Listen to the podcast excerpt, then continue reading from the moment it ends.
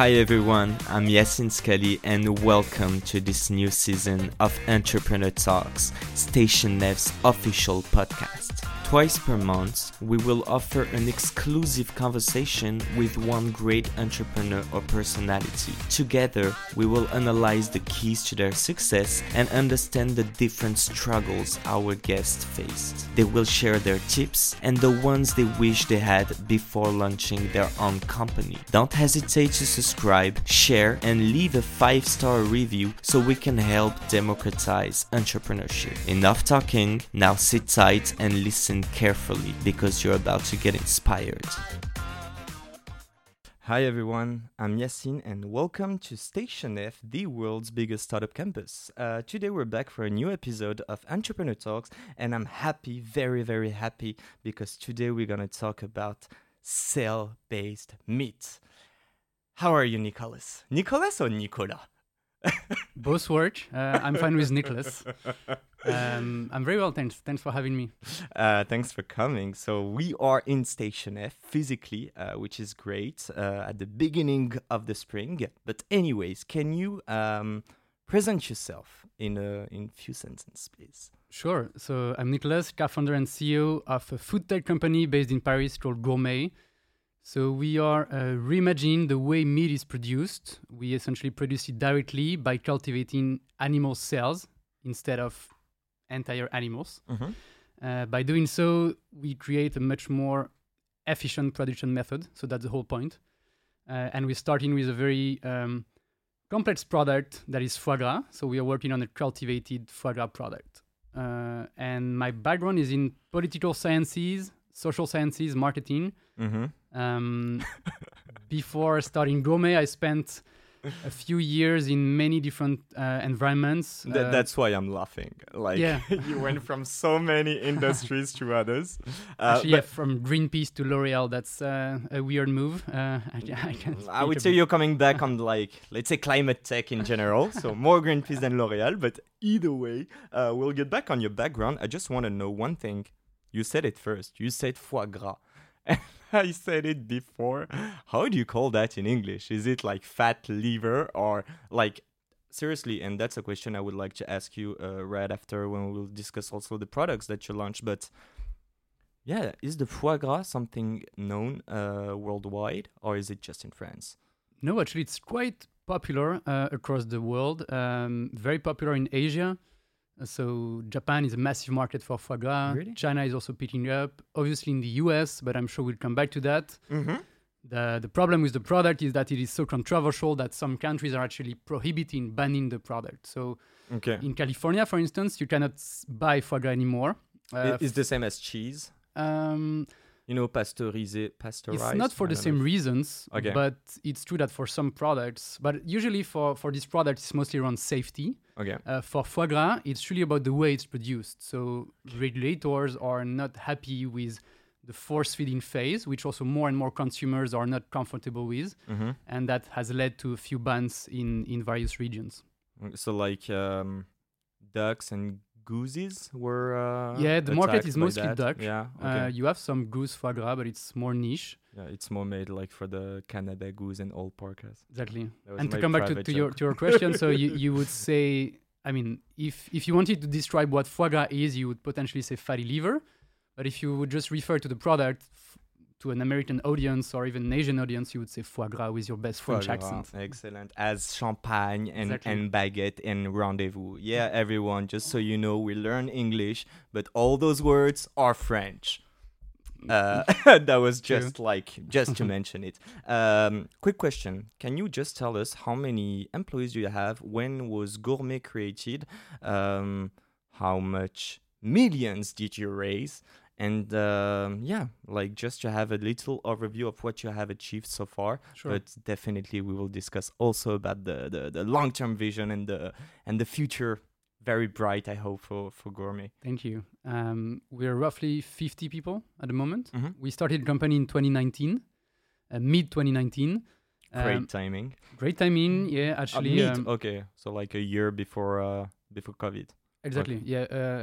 A few months before COVID, uh, it was the year also that Beyond Meat, one of our main inspirations was uh, going public. So also it was a, okay. a very important week for the whole category. Uh, we started in in Genopole, which is um, the largest French bio cluster for for biotech company. Okay. Uh, many companies kind of were born there. Ynsect, Ynsect, the famous uh, insect manufacturer in France, they Mhm. were also they were also starting there. So we started there in 2019. Um, on the fundraising side, uh, we are at the Series A stage. Uh, we've raised above 60 million euros. Last one was in uh, October 2022. I mean, Last one was announced. announced October 2022. We closed it actually in June 2022. Okay. So right on time. Uh, was not fully intentional, but we feel very fortunate about the timing for this one. Okay. Uh, Why do you say it was not intentional? Like, um, well, I mean, we we were not expecting the climate to you know get that worse. Uh, In the next when we started, it was like October, November 2021, where we started really reflecting and building the material for the next fundraise. Uh, we we felt that it was not as easy to raise as a few months before that, but we were not expecting such a dramatic turn down and, and change in the environment. so, Uh, so- but so you would say, yeah, the- like the environmental context uh, helped, like I would say, the, the, the, the, mass population, the public, to be more um, receptive to your value proposition. You would say. For sure, uh, for sure, for sure. Um, actually, if we come back to the numbers, um, the single most effective lever that you have as an individual to to make your impact better is actually food. Uh, we often talk about energy, but as an individual, food is really the single uh, most effective driver for climate change for a better impact. Uh, and actually, among food, meat and w- and your relationship with meat Mm-hmm. is the area where you can improve your your impact a lot. Can you tell us? I don't know. I haven't asked you before. I'm sorry. So just so everyone knows, uh, I most of well every time I discuss uh, about the questions because I want you also to not feel trapped or whatever. No, I just have one question. I don't know how uh, open and, and transparent you can be, but can you share, uh, you know, the the the numbers um, of sales? If you have, like, I don't know when you started commercializing. That's a good question because this, the answer is very simple. It's zero. Okay, I knew Uh, it. so when is it uh, for the market launch? Yeah, that's a that's also a good one. Um, maybe just some context about that. When we talk about foie gras or meat or food in general, Mm. it might not seem as high tech as what it could be, but actually we're a food tech company, but behind the scene we are a deep tech company. So we are working on very deep science, deep biology, deep food science. hmm So, as most of our peers in the deep tech environment, we have multiple years of R&D before being even able to launch uh, a product. So, we started in 2019, uh, and we are working at full speed to get our product to the market by the end of next year. Okay. Uh, early 2025. I'm I'm giving you a, a wide range uh, for a simple reason. We don't have full control on that because Mhm. we operate on a highly regulated market. And before we can actually push our product to the consumers, we need to get what's called regulatory approvals.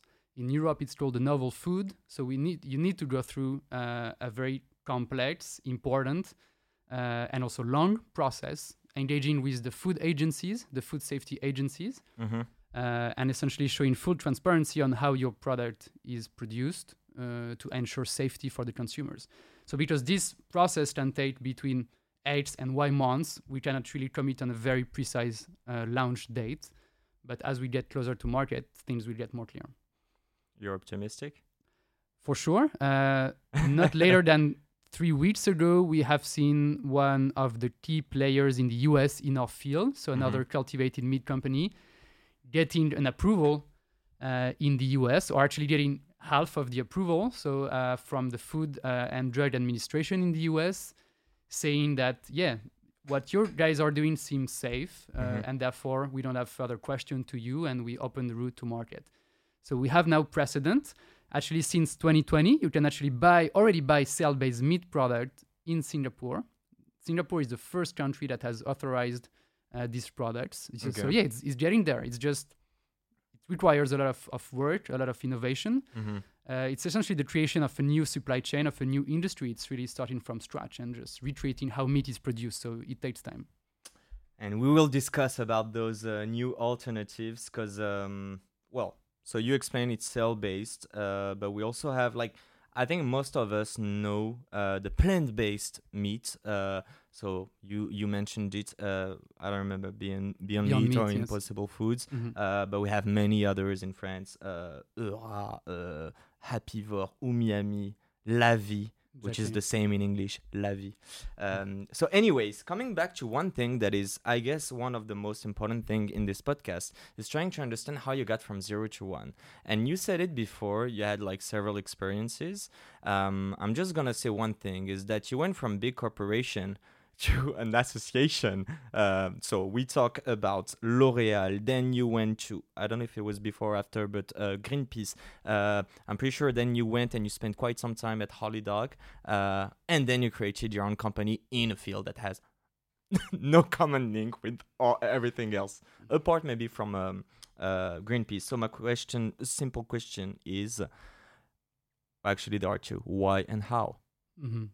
why so what was happening in your mind and how did you get from a simple i'm not going to say simple because like i'm pretty sure we have a lot of listeners that are employees but basically being in a company in an adventure Mhm. and having the will to create your own adventure Yeah, that's a good question. Um, and you have two minutes no i'm just kidding take your time no, no, I can be very quick on that. Um, essentially, just a few words about my personal journey. mm-hmm. Um, when I was a student, I got very, very fascinated by the way animals were treated uh, for meat production and its impact on the environment. So that was a topic that actually got into me at a very early age.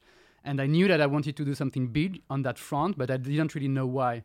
Uh, honestly, I'm I don't really identify myself as the typical entrepreneur, like you know the the the the, the big Ivy League uh, university drop off, where you you know you, you know that you want to build your company, and at 22 you have already built five companies, and and you have been selling stuff since a very young age. So I'm not really that type of entrepreneur. It took me time to go into that journey. Mm-hmm. Uh, and actually, I wanted first to to learn. So I I did um, a marketing degree. Uh, when I picked L'Oreal as as one of my first companies, it was really about learning. Uh, I was not particularly fascinated with the cosmetic industry myself, but I felt that it was really a, a very good school, specifically for marketing, because I felt right away that marketing was a very effective tool to change behaviors and to actually get to market products in general. But if you use the rules to bring to market products that were made in a, in a in an ethical way, in a sustainable way, you better know the rules and you better know how marketing works to make these products uh, as effective as the less uh, ethical products. Mm-hmm. So I used these these few years mostly as a learning uh, phase for me. Um, I had discovered just before, as you mentioned, the nonprofit sector. So I spent a few uh, months, years at Greenpeace. Um, at this time, I really discovered something about myself that I didn't feel like an activist. That was not for me. Uh, that was not the way I wanted to have an impact. Um, so what were you doing there uh, I was well. It was in the in the communication slash marketing department, and we're essentially um, sharing all the work that Greenpeace was doing to our subscribers, to our supporters. So I was writing stories about the, the amazing missions that Greenpeace is on to, and and and the work was really fascinating. But I, I just didn't feel that uh, it was for me to be an activist. For instance, even on a, from a diet standpoint, mm-hmm. I tried to be a vegan or a vegetarian, and it didn't really stick on that was me. one of my questions um, so you're not, n- neither vegan nor vegetarian you would consider yourself as a flexitarian what Exactly, they yeah. call it completely i mean if i'm honest i'm a flexitarian because i'm i'm a conscious uh, animal product eater so i'm i'm always feeling some sort of guilt when i eat animal Mhm. product or at least some sort of of of let's say awareness consciousness about what i do it's not just you know an innocent behavior mm-hmm. uh, but i also know that I, I cannot stop doing that because it's too good it's too easy it's too convenient so for for many reasons so i also identified myself as one of my first potential customers like you know people who are mindful and aware of the impact of their consumption of meat but who cannot really stop eating that because again it's convenient it's socially accepted it's just the norm it's just good it's just tasty it's just nutritious as well hmm I think it's more like you said it. It's the norm. Like I feel it's e- very complicated to change habits. You know. Uh, but sorry, I was interrupting. You were telling us uh, No, no, how no you got from yeah Sciences Po to Greenpeace to all those different experiences.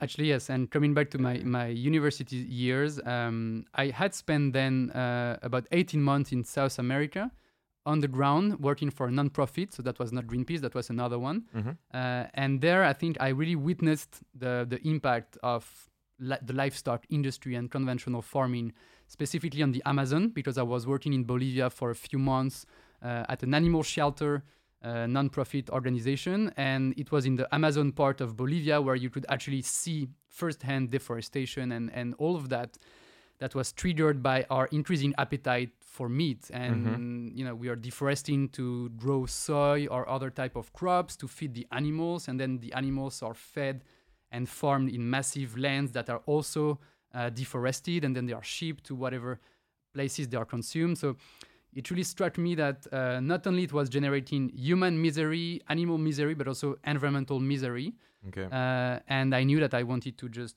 help humbly contribute to, to fixing that. Uh, so that was the initial idea. I had no clue where to go. Uh, this is also why when you have no clue where to go, you usually go to a big consulting firm or another university or doing another degree. So for me, it was L'Oréal, okay. uh, where I wanted to learn, but without really knowing the direction. is it is it pushing back the real decision of of your life? You know, like trying to know uh, what do I want to do about my career? Are you just buying some time? Yeah, actually, I mean, yeah, coming back to that age, I was I was 22, 23. Um, yeah, you could say that. I was buying time. I was a bit, yeah, uncertain. I also kind of gave myself that stupid threshold of, you know, by 30, uh, I wanted to figure out what to do with my life and in what direction to go. And Uh, be part of the Forbes 30 under 30? that- It didn't happen. Uh, I didn't apply, Damn, spoiler, you're over 30. and Uh, I'm over 30. they might do it for the 40 under 40, or, or maybe they do I it already. Yeah, yeah, I think they, they, there's already some stuff uh, like that with uh, yeah higher age. Uh, but anyway, yeah. Um, the, the goal for me was also to explore very different environments. So Mm. I at, at some point it became intentional for me that you know I had discovered a bit the nonprofit sector. I had spent a few years in the corporate world.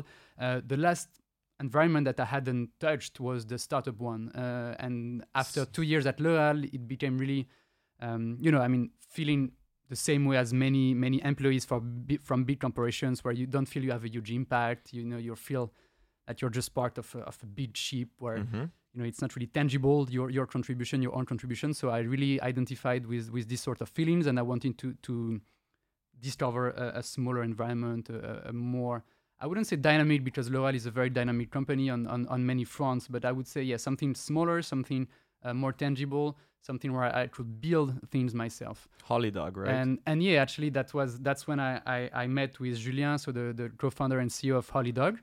Um, Holy Dog is a is a is a marketplace for pet owners, so related to animals, but not directly to you know to meat production in itself. Mhm. But what I really enjoyed there is the ability to build uh, a team there because I was given the the opportunity to build the, the digital marketing team where uh, I was head of content marketing at the time. So was essentially leveraging massive social communities that the company had built on many different platforms. So that was around 20, 2015, 2016. Is it there that you build the media? Yeah, exactly. Yeah, the media. Okay. Yeah. I saw the numbers. Quite Yes. massive. yes, yeah. So we are quite successful, uh, based this success on the massive community that were already in place and actually pushing meaningful content. So I, I really wanted not to share only you know cat and dogs funny videos, Mhm. but also really meaningful content, m- content about you know the work of of uh, organizations of nonprofit, the nonprofit sector.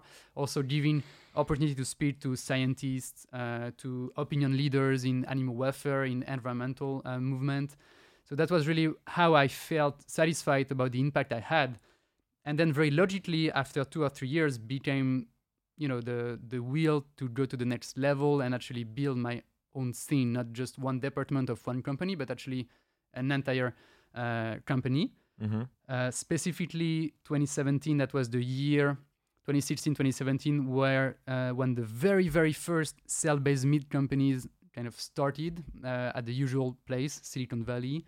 Um, some also a bit in Europe and in Israel. These are really the three main hubs. one was Ynsect in uh, in Paris? Sorry? Ynsect in Yes. uh, in Paris. I mean Uh, Goranov and all, but Yes. When was it? You know when was it when it was created? when they started, I think they started about 10 years ago now. So even before that, so Okay. 2012, 2013, You, you knew them by uh by this at this moment or I knew them, but uh, I think as someone trying to limit my impact uh, on, on, on with my diet, mm-hmm. uh, but not being able to become a full vegetarian or vegan, um, the first introduction to this product was mostly the, the Beyond Meat. yeah Uh, B2C basically Exactly. Yeah. for consumers. For I have like so correct me if I'm wrong, but I feel that we understand one like several things through your background. So basically you had like something that struck you when you were uh I think it was in studies, you said uh, at Sciences Po. Uh and I don't know if it's environmental, uh animal, uh you know, it's very general. Uh by the way, I feel when were you uh, a student uh, at Sciences Po? When was Uh, that? From 2008 to 2013. like seriously it was not that mainstream like people were looking at you like maybe you're weird or some stuff That or is true. Yeah. and actually, yeah, if I, if I can share a few words on that, um, I co-founded there uh, at Sciences Po the first student organization on these questions on animal welfare and its impact on the environment and all that. And we were inviting philosophers, scientists to speak to the students, and there was only uh, you and there were only, I would say, us. me Uh, myself and i yeah.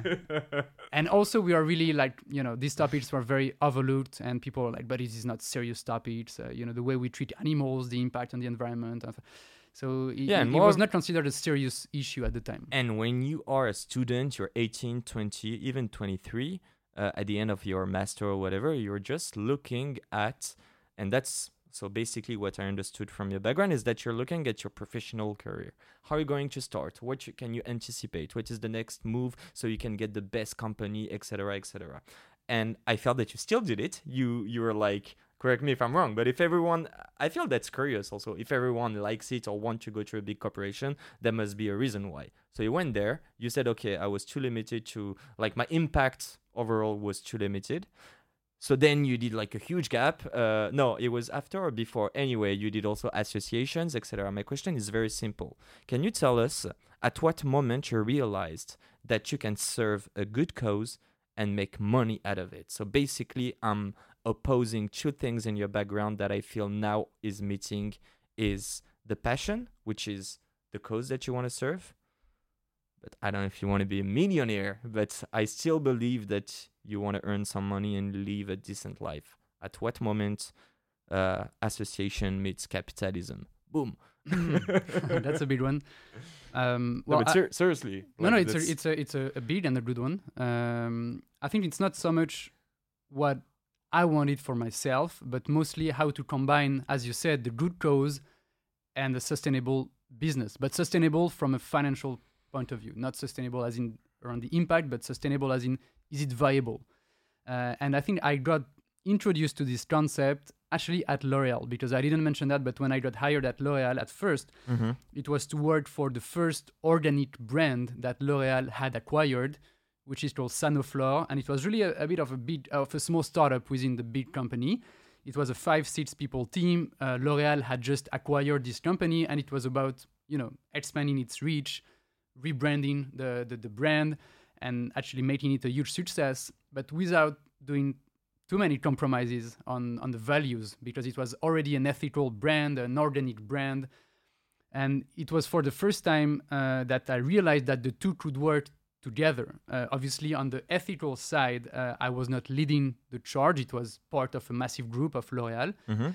Um, but actually showing that on top of having environmental benefits, you could have also an economical success and a business success. That's really at L'Oréal that I got introduced to that to that merge.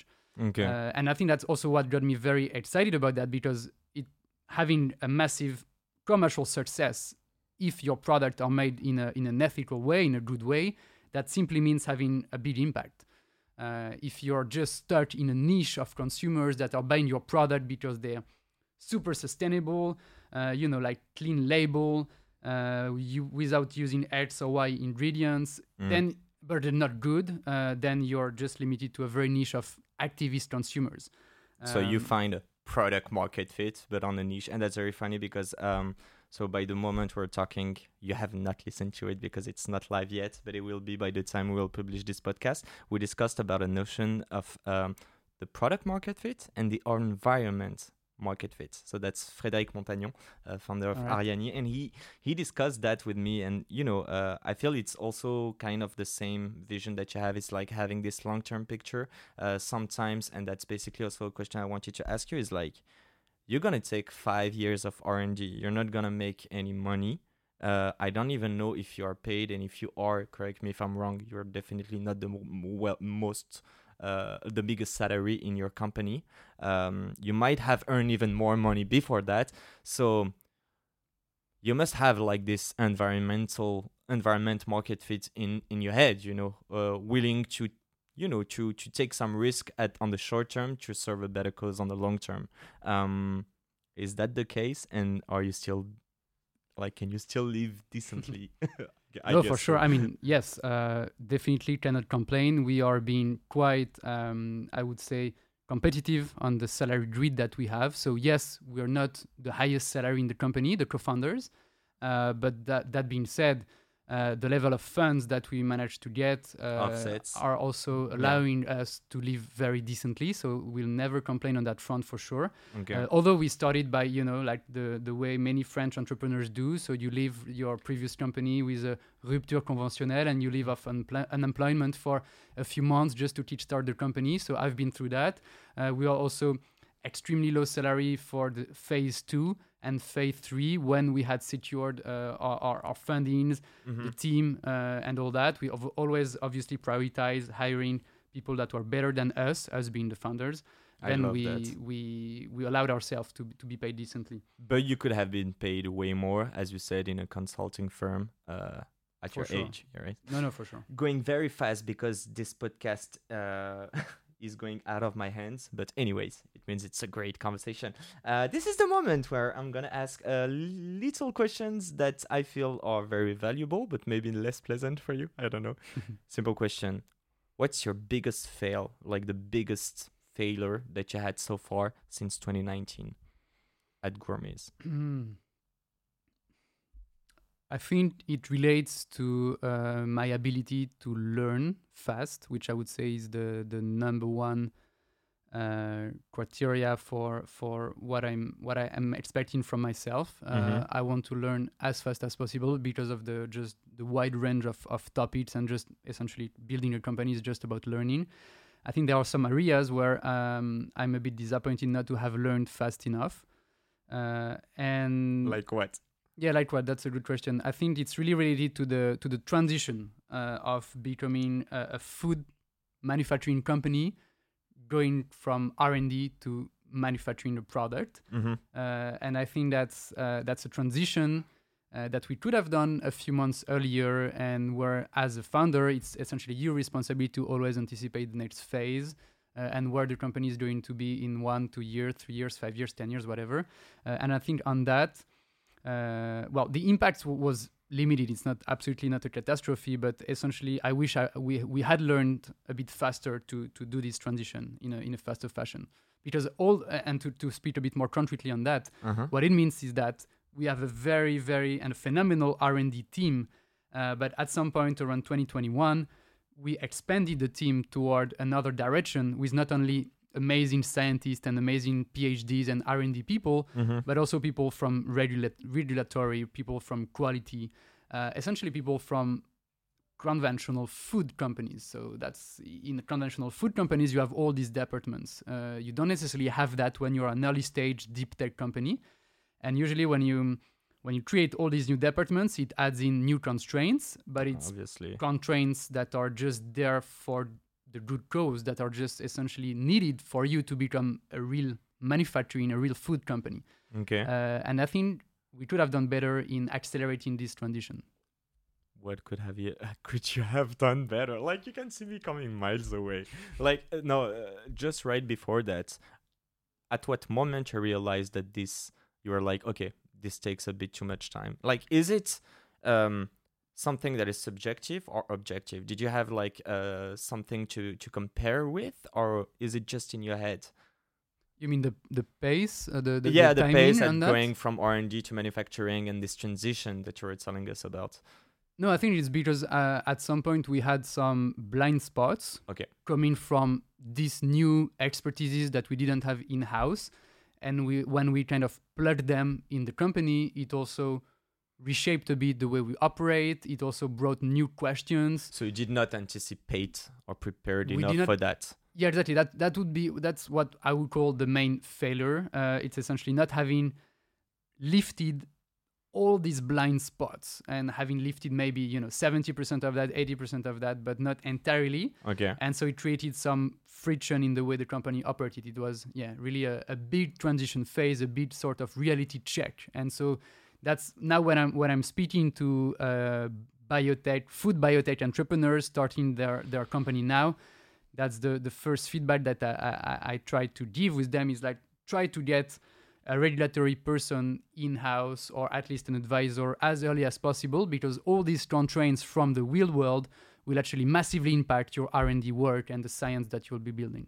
And is is would a, what would have been a smart move? Like, would you have called some specialists in the industry? You know, just having some calls and having some maybe new views and opinions on stuff you have not figured or considered. Yeah, honestly, at this point, it's mostly about plugging this expertise to the company in a form on an- another, whether by building a team or by just hiring great consultants. Mm-hmm. But- so it's knowledge. Yeah, it's knowledge that we maybe plugged, I don't know, like, you know, six months too late or this, this sort of. Okay. Yeah. But as you said, not a catastrophe. Otherwise, we wouldn't be speaking. I mean, we would be speaking, but would be a post-mortem, which I'm not, uh, which I don't um, wish you. Anyways, coming back to that, um, I just have another question on that. So, as you said, well, as we understood very clearly, you are not a deep tech uh, uh, person profile, but you rule a deep tech company. And I would love to emphasize on the fact that you're a deep tech and not just a food tech, as uh, I don't know Uber Eats or whatever. I don't even know if that's called food tech, but anyway, you don't make deliveries. You're uh, doing R and D and manufacturing of uh, kind of a new product. Simple question: What do you think is okay? what were you? Okay, I'm gonna try to not be rude, but what were you really bad at, but that you were able to improve on? Mm.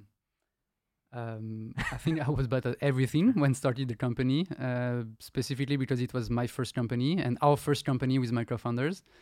Um, All of them were first-time founders. yeah, actually, I didn't Okay. mention that enough. And and when you say like I'm non-technical co-founder of a highly technical company, You have a CTO. uh, Oh. exactly. Uh, and it's it's more than just having a CTO. It's actually having, obviously, at the core of, of the company, this highly technical expertise that is Someone coming is from my the co-founders. But you uh, still need to interact, you know, with people from R&D's engineers, Yes. uh, labs people, stuff like this. And I believe that, I mean, we can even see it in the environmental, uh, the sector of startups, Sorry, uh, we often think that the developers, you know, developers and the CTO most of the time sit together, and then you have the rest of the team. And I feel that for you, it's the opposite. You were like the the black shepherd in all the uh, the black ouais, c'est ça? Um, I think so. Yeah. Black sheep. Sorry, Uh, the black sheep. the black sheep. Uh, but yeah. So, uh, did you have like, um, did you see any difficulties in that, and did you have to improve? I don't know if it's communication wise, management wise, or just based on your personal knowledge on all this tech. Um, of course. So the, the the number one missions that I gave myself when we started this company with Antoine and Victor, it was essentially for me to learn as quick as possible um, the science, or at least I would say the basic of the science, so I could actually ask questions. Because the way I saw my role right from day one Mm-hmm. was in two parts. Uh, number one, made sure that um, the science that we build is linked to the market. So you know when you start a, a deep tech company uh, or in the deep tech environment in general, you can have two different approaches. Uh, one is successful, the other is not. Uh, the first one would be um, tech push. So like you build an amazing complex technology, you know, in your garage, a beautiful science, but there is no real market need uh, behind. And the third one would be the market pool. So you actually get insights from the market and sort you of reverse engineer Mm-hmm. and build your technology. So I saw my, my role, and, and honestly, it was not really my only duty because Antoine and Victor, my two co founders, already had this sensitivity and they wanted to have a massive impact. So they knew that they were not here for the science alone, but they were here for an impactful science. Uh, but still, my m- part of my responsibilities are to question also the way we prioritize the science that we do, so it makes sense from a business standpoint, and it actually has, um, uh, yeah, a sort of viability from a financial, uh, an economical, a market, a product perspective. Uh, number two, my role was actually to also ask the questions uh, and the and the difficult questions, so we ensure that we are not we wouldn't spend you know too much time actually on doing stuff that were just there for the beauty of the of the science without having actually uh, a yeah, real sense. a real sense and and a, and a concrete outcome. Okay. Um, what do you miss as being an employee? this one I found it Uh, funny. Holidays, I don't know. Uh, Because uh, an entrepreneur on holidays never rests. No, yeah, actually, it's more about this. I think this the theme of of just you know you live and breathe your your company. So I live and breathe Gourmey. It's always in the back or in the front of my mind. You dream about Um, it. I dream about it. you Um, wake up. I worry it, about uh, it. yeah. It's giving you know it's my bread and butter. It's giving me the highest level of joy, but also the highest level of worry, of Mhm. anxiety. So yeah, um, if I had to pick something from from my previous experiences that that was quite enjoyable, is this you know ability to just go on off. Very clear. Uh, we said it before, so I wanted to ask you, like, how long does it take from R and D to manufacturing? But I think that we discussed that. But coming back on the product and the tech part and cell-based meat, basically, um, why the foie gras or the fat liver? Sorry for the joke, but no, seriously, like, Yeah. wh- wh- why this product? Like, I, I, I guess you you studied like uh, the way, like, what kind of, you know, what we consume, how is it um, uh, cultivated? Like, is it like the best thing that matched uh, all the criteria that you wanted to cover? I think when you're creating a new category of product, and as a pioneer, because well, we have multiple companies, but we're all pioneers in the sense that we are going to be the first one to launch cultivated meat product to the market To create a new market. to create a new market. Yep. When you're in such a position, reflecting on the first product, which will be the real introduction to the world of this new category, is critical. So coming you back never also make a second first impression. exactly. So that's that. That's I the whole that. Yeah. Exactly. That's the whole uh, reflection that went through our minds uh, at the early stage, at the initiation stage. Uh, and coming back to what I was saying about technological push versus market pull, we wanted a product where you had a real market need for a new version. And actually, foie gras, because of the way it's produced, because of the bans, because of a growing consumer base that is discontent with the way it's produced, felt really like the first move, the first best move that we could do to introduce this new category of product because people are already searching for an alternative. So actually, foie gras is a product that is going through an existential crisis where chefs are increasingly taking that off their menu, where um, states, countries are increasingly banning, prohibiting the product. So, and because we are French, so we are very proud also of our culinary heritage. So, if we want this product to sort of survive in the 21st century, hmm it needed to be updated. So, you feel that you're serving also the French legacy, the French culture? Of course, that's so. So Gourmey at, at its core is a, is um, a merge of biotechnology and culinary arts and gastronomic sciences. So it's really the two pillars. We are merging the two, uh, and the two are actually deep sciences. So it's not only the the biology part, but also the meat science, the food science is also a key part of what we do. Mhm. And in that sense, we are all foodies, we are all food lovers, and we want to pay a tribute to, to you know to our, our, our legacy. And actually, not only the French one, because we are we have 18 nationalities in, in, in the company. Mhm. So we are the crossroads of, of many many different culinary heritages. But anyway, coming back to foie gras, um, it felt like really the, the most efficient way to introduce this new category of product to the world because people were sort of actively looking for a replacement for, for, for an alternative. On top of that, um, it's a premium product, and as any new industry, we will be starting small and expensive. So it's not like we're going to produce thousands of, of tons of meat Because I was in a about fortnight. I was about to say it's a niche. I mean, I thought so, but also it's very uh, seasonal, like meaning you only consume that most of the time during end of the year um, uh, festivities. I don't know how to say. Um, but okay, so you explained it's a it's a move, and if I go a little deeper, um, and the whole point was not like to make to become basically you want to make quality instead of quantity at the beginning Exactly. question is is at some point the vision to become you know to serve kind of a product that would uh, respond to a mass population needs and come on spoilers what are the next products and i'm pretty sure that you cannot tell everything but you can give us some hints yeah, I will not be going into into heavy details at this point. Uh, apologies in advance.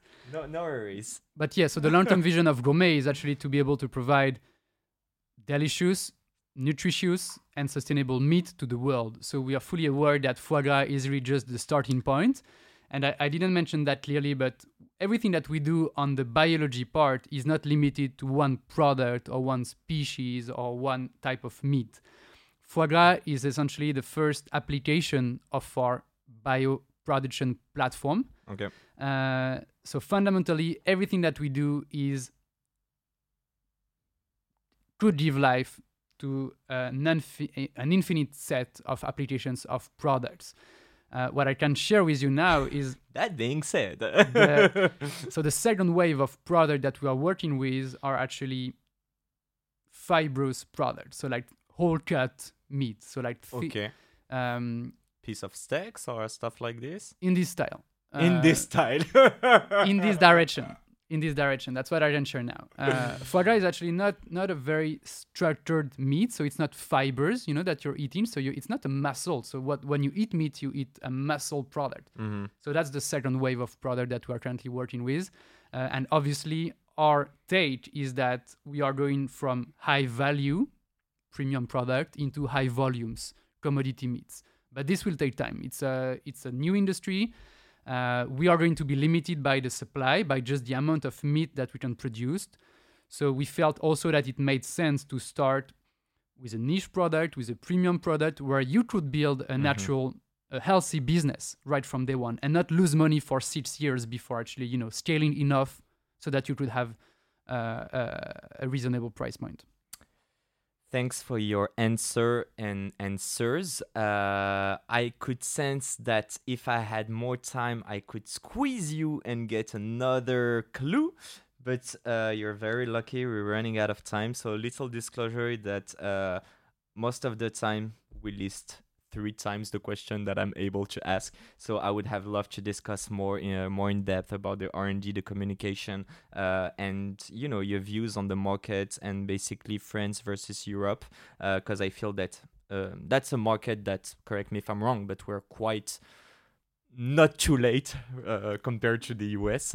Um, we have i mean as Gourmey we have we have we have one of the of the industry champions in in france uh, so uh, at this point it's mostly i mean it's a bit it's a bit boring to just you know rank companies in terms of funding mhm. uh, but for deep tech companies it still has a meaning because you are pre-revenue for quite a long amount of time Yeah. uh, so on the funding side, uh, because of our private investors, but also because of the support of the French Public Investment Bank of BPI, who's also a big supporter of innovation in France, we are definitely on the podium of the of the of the the better positioned countries in the world.